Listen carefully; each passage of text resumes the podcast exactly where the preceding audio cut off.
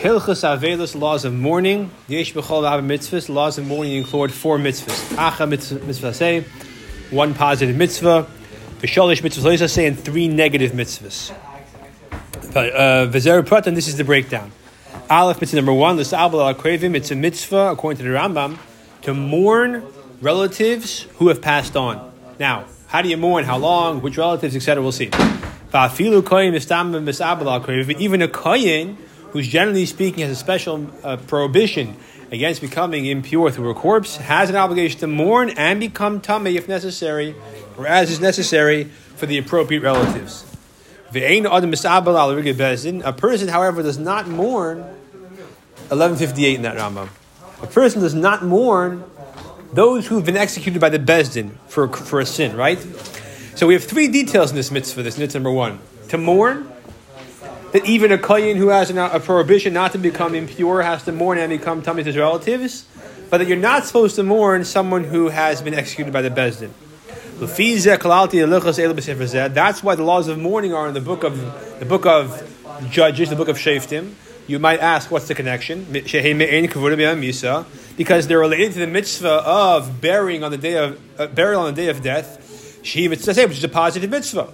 We learned in Hilchas Sanhedrin, chapter 15, halacha ches, that there's a mitzvah to bury somebody executed by the Bezdin on that day. And then the Rambam continues in the same halacha to say that every person who passes away or is killed in mitzvah bury him that day. So it's a detail of the mitzvah of those who are executed by Bezdin, and because it has to do with the mitzvah of those who are executed by Bezdin, it's in this sefer because the obligation to bury the person on the day they pass or the day they're executed creates the obligation to mourn, as we'll learn. Because if they're not buried on the day they pass away, then there's no biblical obligation to mourn them, and that's why it belongs in this sefer. Base. that a high priest should not become impure to relatives. Uh, the high priest should not go under the same roof as a corpse. Dalit, shalai tame, coin had a regular kohen has a prohibition of becoming tameh for anybody, with the exception of the case of halacha mitzvah aleph, where it's a relative who he's mourning for. Or be a mitzvah, We will explain these mitzvahs in these chapters. Some details of this we've talked about already. For example, we talked in previous places of the Rambam about the chiyuvim of a kohen. We talked about the concept of what's considered a tent and oil under which a person and a corpse being in the same roof create a problem. Here the Rambam is going to talk about the elements that apply to the mitzvah of mourning. Okay, Perek chapter one halacha aleph. Mitzvah It's a positive mitzvah to mourn for relatives. What does mourn mean? Just to feel sad? What exactly is the behavior of this mitzvah? It says. If I ate a korban chatas today, would it be good in the eyes of Hashem? This is the Rambam. This is the Rambam source for this mitzvah. That this is a pasuk where Moshe Rabbeinu is displeased with Aaron HaKohen who chose to burn the unique korban that was brought on that day as part of the, part of the inaugural ceremony of the Mishkan. And Moshe Rabbeinu wants to know why he burnt that korban, but the other korbanos that were brought that day, that day was Aleph Nisan, mind you, the first of Nisan. There were korbanos for Rosh Chodesh, there were other korbanos. He, he wants to know why come Aaron didn't burn those ones. So Aaron, two sons, Nadav and Avihu, came into the Mishkan unannounced, uninvited, and that they died before Hashem. Because of that, Aaron says to Moshe Rabbeinu that since he's a mourner for his two sons, he cannot eat the unique korban chatos of that day. The unique korban chatos that was offered that day as, as a part of the special ceremony of inauguration. The other korbanos that were brought as a matter of the general routine, because it was Rosh those were different. Those, those, uh, uh, sorry, those, um, I mixed up. The, it's the opposite those were different, right? So the one that was unique and special that Moshe Rabbeinu told Aaron HaKoyin, that even though you're a mourner, there's a special mitzvah to eat those karbanis. And Aaron did eat those karbanis that were brought specially for that occasion. It was the inauguration of the Mishkan. But the karbanis that were part of the regular schedule of Rosh Chodesh and other regular karbanis, those he didn't eat. And Moshe Rabbeinu was angry, and Aaron said to him that because he's a mourner, therefore he didn't eat them even though there was a special instruction to eat the other karbanis, those were unique karbanis. Those were not karbanis that are brought regularly.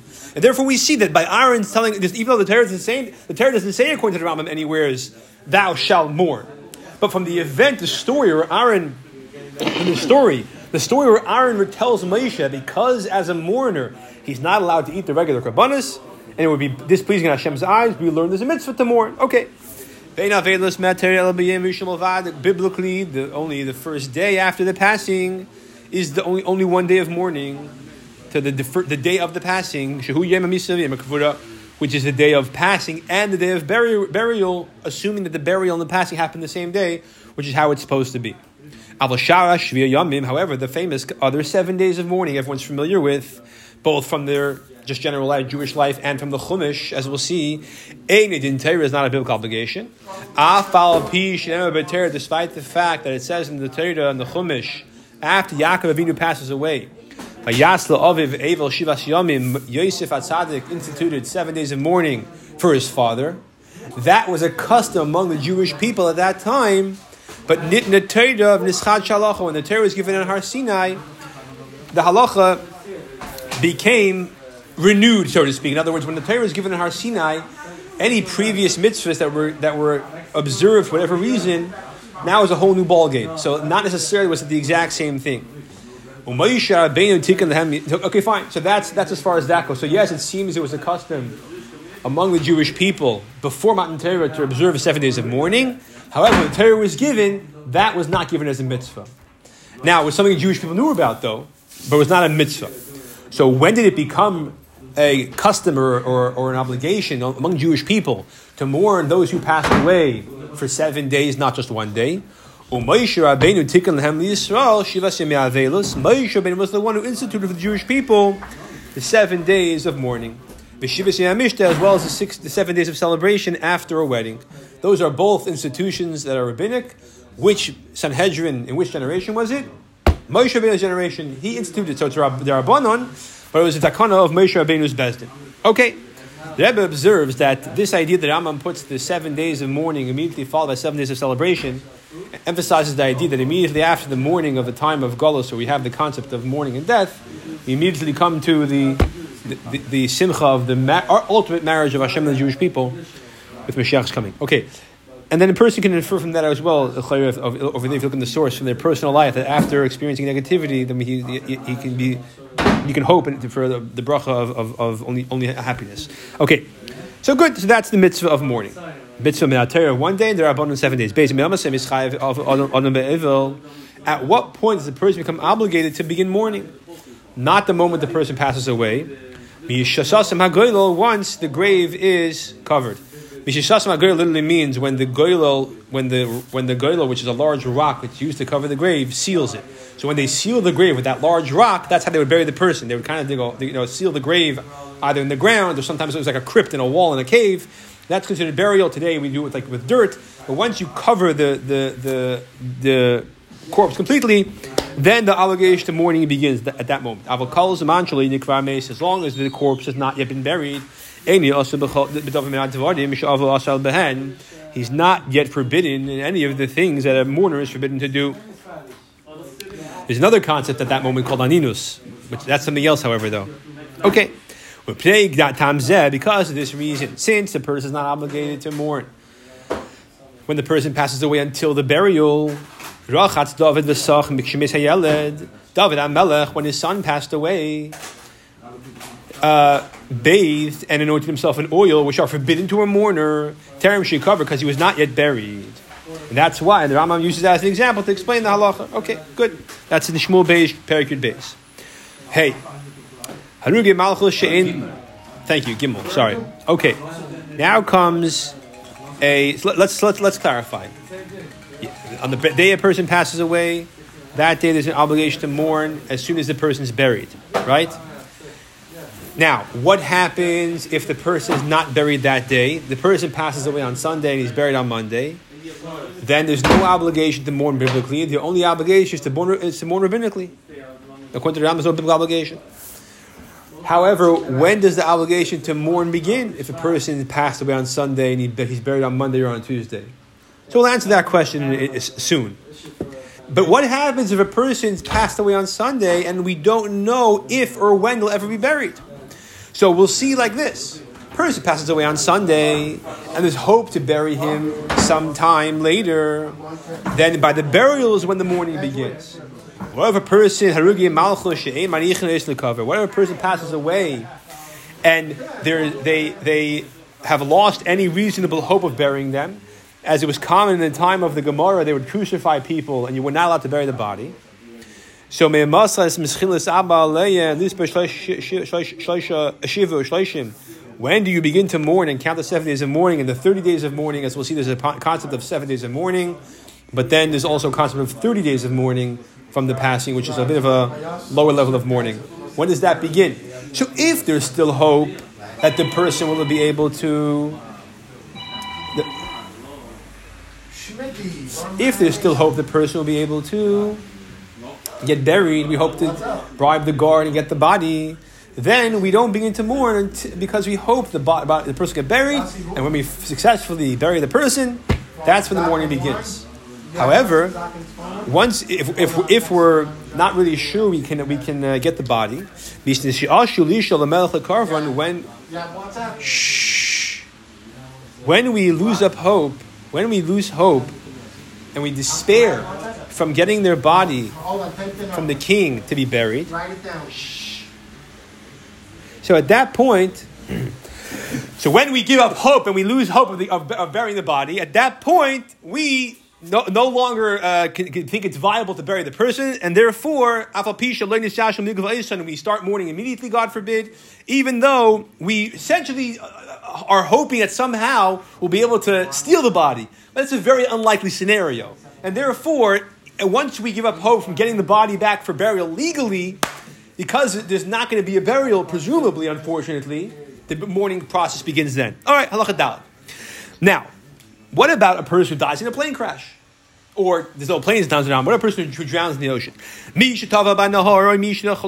person drowns in the ocean, right? A person's on a ship, transatlantic trip from Israel to America, and the boat sinks. So there's no burial, correct? Or a person who is eaten alive by a pack of wild hyenas. He's in a safari in South Africa, and he falls out of the jeep, and the lions eat him. So at what point do they begin to mourn? Again, if there's hope to find the body, the majority of the body, and bury it, that's when you would wait to begin mourning until the actual burial. There's no biblical obligation, of course, because it didn't happen. The burial wasn't the day, of the passing. But but if you don't hope to bury the person, once they be, be despair of finding the body, or at least finding a majority of it, you know, they, they, they, they send out search parties, scuba divers, but they give up hope. That's when the that's when the mourning begins. What if you find a part of the body? So if you find the part of the body the next day, whenever you bury it, or the majority of the body, then you begin to mourn. But if they find the body, matzu evarim they find the body that day, uh, parts of it, then you only begin to mourn when you find the majority of the person and you hope to bury him, and, and that's when you begin to, to mourn uh, once the burial happens. Or uh, on the alternatively, once they give up hope from ever finding the body, right? So if they find the majority of the body, divers find it that day, they bury him that day, then there's a biblical obligation to mourn. If they find it the next day, or they find it the, a, a few days later, but they're still hoping to, to, to, to, find the body, then they begin to mourn when, when, they find, when they find the body a few days later. They begin to mourn when they bury him. They begin rabbinically. However, if um, if the, once they despair ever finding the body, at that point they begin to mourn. Now, what happens if they despair finding the body? They begin to mourn. Three months later, the body turns up. What happens then? Okay, good question, but that's, uh, that's another that's a question for a more halachic contemporary situation. All right, hey, what happens if the standard procedure is to send the body off to a faraway place of burial? Like you know, they would send the body from Europe to Eretz Yisrael for burial, for example. The enemy day must cover, because back then there was no there was no, there was no telephones. They don't know exactly when it's going to be buried. So when did the when did the so so if the relatives are going to accompany the body and bury the body in Eretz Yisrael, for example, then they uh, begin to mourn then. But what about those who are staying behind in Europe? When do they begin to mourn? Once they turn their, their, their backs to the, the, the you know hearse that's carrying the body, you know the plane or whatever is carrying the body away to uh, to burial. At that point, they begin their seven days of mourning and 30 days of mourning. Uh, then, rabbinically, even though the, the, body wasn't buried yet, obviously, because they're traveling somewhere else, but they begin to uh, mourn, mourn right then. Before they send it. Correct. Now, because they can't, they can't fulfill the biblical obligation to mourn the day of burial. Well, there's no biblical, there's no biblical obligation to mourn here because the burial is after the day of death. So there's only rabbinic obligation. So those who are with the body, they start when the body is buried. The rabbinic obligation to mourn for seven days, thirty days, etc. Those who are not with it, they just uh, they do it then when they when they when they see off the the, uh, the travel party. Today with communication, of course, you can start mourning the proper time. All right, vav. Let's talk about. So we talk. So so so far talked about mourning people who have passed away. How about mourning people who are never born? Hanafalim, still born, right? Woman gives birth, baby comes out dead. Unfortunately, it happens, right? There's no mourning for them. The whole now that's a very simple case. The baby is born dead, so there is no um, there's no mourning. Now, not only the baby is born dead, even the baby is born alive, but passes on before it turns 30 days, 30 days old. We're, talking about a case where we cannot be absolutely certain, certainly in times of pre technology times, that it was a full term pregnancy.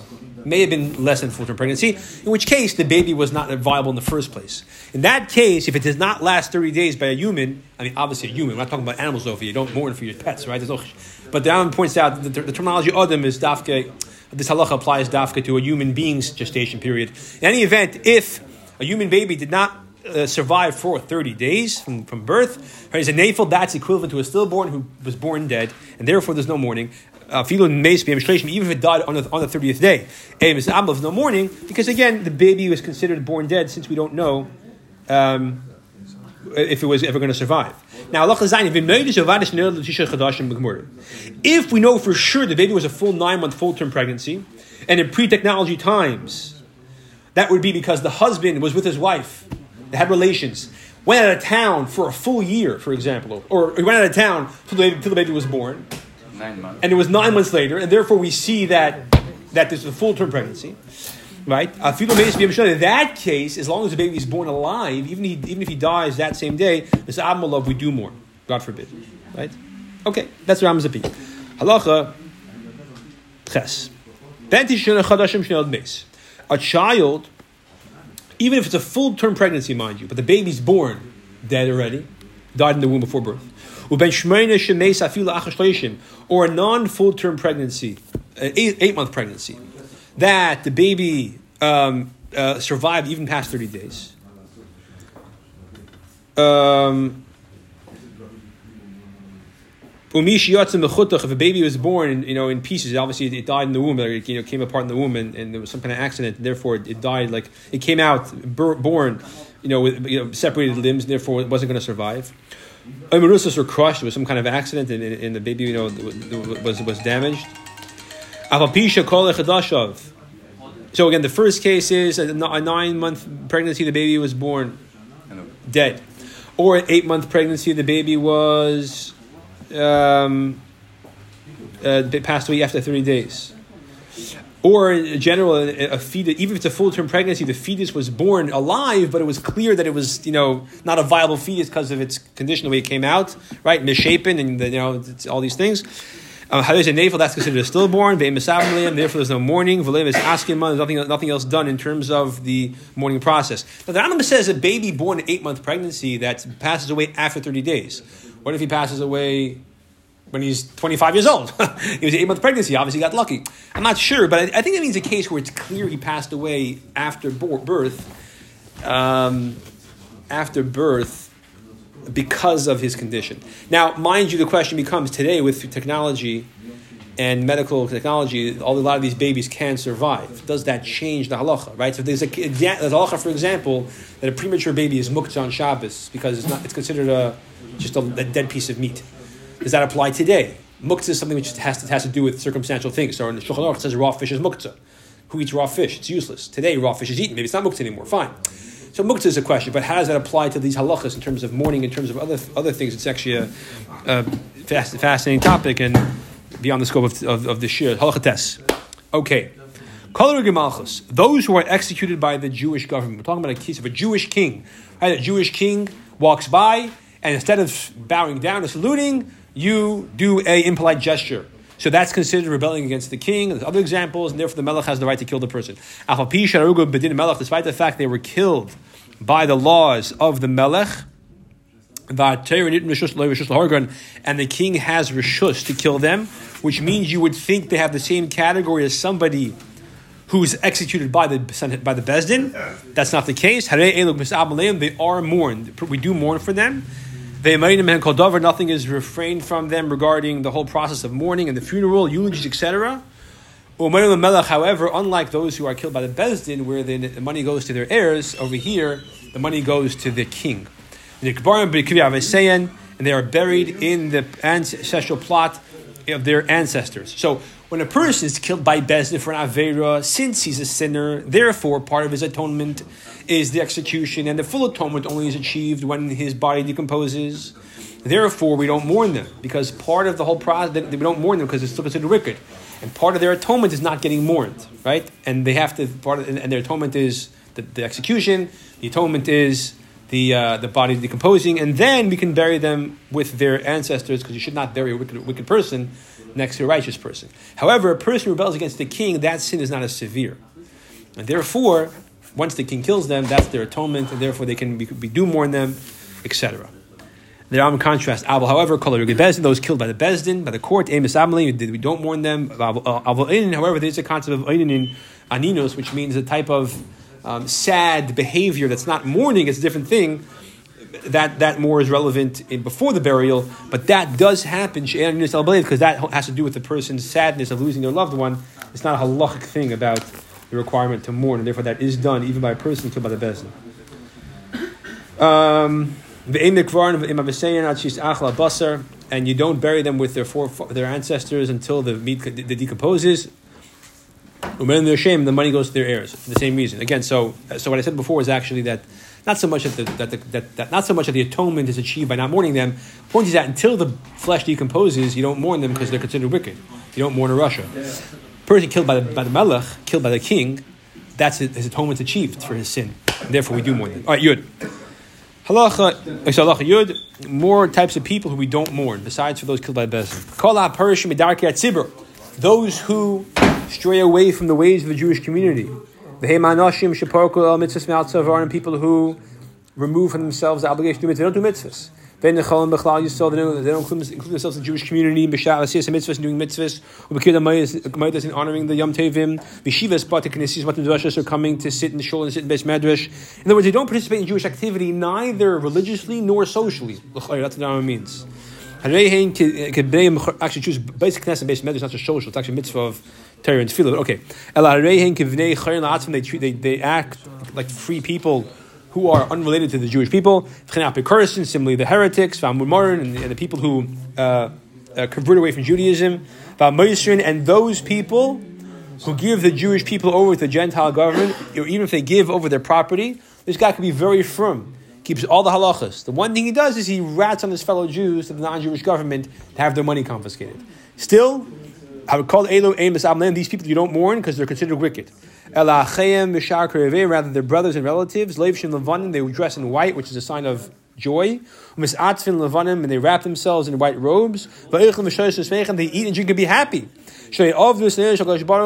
Because this is causing, this is a, a Hashem's enemies being destroyed when these people pass away. But then the pasuk says, "Those who hate you, Hashem, I will hate." These are obviously unique exception where someone would not have to mourn a relative, even a father in that example. Um, there is just an interesting note. He says in the Horus over here that the other people disagree. Apparently, uh, it says over here, I didn't know this, Rabbeinu Gershom, the Rabbeinu Gershom, had a son, Rahman al who shmad to a different religion. And Rabbeinu Gershom mourned him for 14 days, actually. I don't know why 14 days, perhaps seven days for his physical death, and seven more days for his spiritual death. He never did tshuva. I don't, I, I don't know. But the Rambam's opinion is such people are not mourned. Okay, again, the contemporary halacha, how it applies to a person is today is another story. Okay. Halacha Aleph. Disclaimer. This is a very sensitive halacha. Um, we're going to learn what the Rambam says. Again, in contemporary halacha, how this applies to the generations and the pasuk, how they deal with this to apply it to people in our times is beyond the scope of the shiur. Let's just learn and translate the Rambam literally. Yud Aleph. Hamid Abed Atzm Ladas, the person who takes his life intentionally. Chas suicide. Aim is asking him in the We don't evolve in any way with the process over here because um, a suicide is essentially, essentially the, the, the affair of murder. The aim is Amalov, we don't mourn them. The aim is Bidnais, we don't eulogize them. But however, the pro, uh, um, when it comes to however things that are that are not not not not because of mourning the person, but in terms of respecting the living relatives and their pain, that those things are done. For example, standing in line to comfort the mourners after the uh, after the burial, and wishing them, you know, the the, the, the, the consolation blessing, anything else that's respectful to those living to alleviate their pain, that is done. No, that's something else completely. That's another question. The Ram does not discuss that over here. The that's the concept of saying Kaddish and associating that with those who've passed away I don't know when in history that started specifically. It's people call Kaddish, if you, you know, non-religious circles, the prayer for the dead. That's not what Kaddish is. It's tefillah we praise Hashem. How that became associated with using it as a schus for the neshama, that those who are, have someone who passed on, they say the Kaddish, is a good conversation. Okay. The Ezam, oh that's what that's what is, how can you clarify somebody killed themselves, right? Anybody who theoretically could kill themselves. Because the person went up to the roof and then fell doesn't mean you could be, certain he killed himself. It could be slipped. A person says, or in a person says angrily, uh, sorry, sorry, a person says, he announces, I'm going up to the roof. We see he went up in an angry fashion. Or, in a distressed fashion. Mason, he fell and died. That can be presumed that he killed himself intentionally. Obviously, if you see him kill himself intentionally, that's something else. If you have no idea how he died, you find a person passed away. How did he drink poison? You have no idea. You can't assume that. However, if it's ambiguous, he said, "I'm going up to the roof angry," and then, then, then you find his body down on the ground, that can be presumed to be a suicide You find a person strangled, hanging from a tree, right? He's hanging from a tree on a, on a, by a noose. Or he is fallen on a sword. There's a sword through him. We have no idea how it happened. Someone put it through him, but he fallen himself. Unless we have proof otherwise, we assume that he is like any regular corpse, uh, uh, uh, deceased. He's asking we do all the things that's done for a, a mess. We don't uh, withhold anything from from him.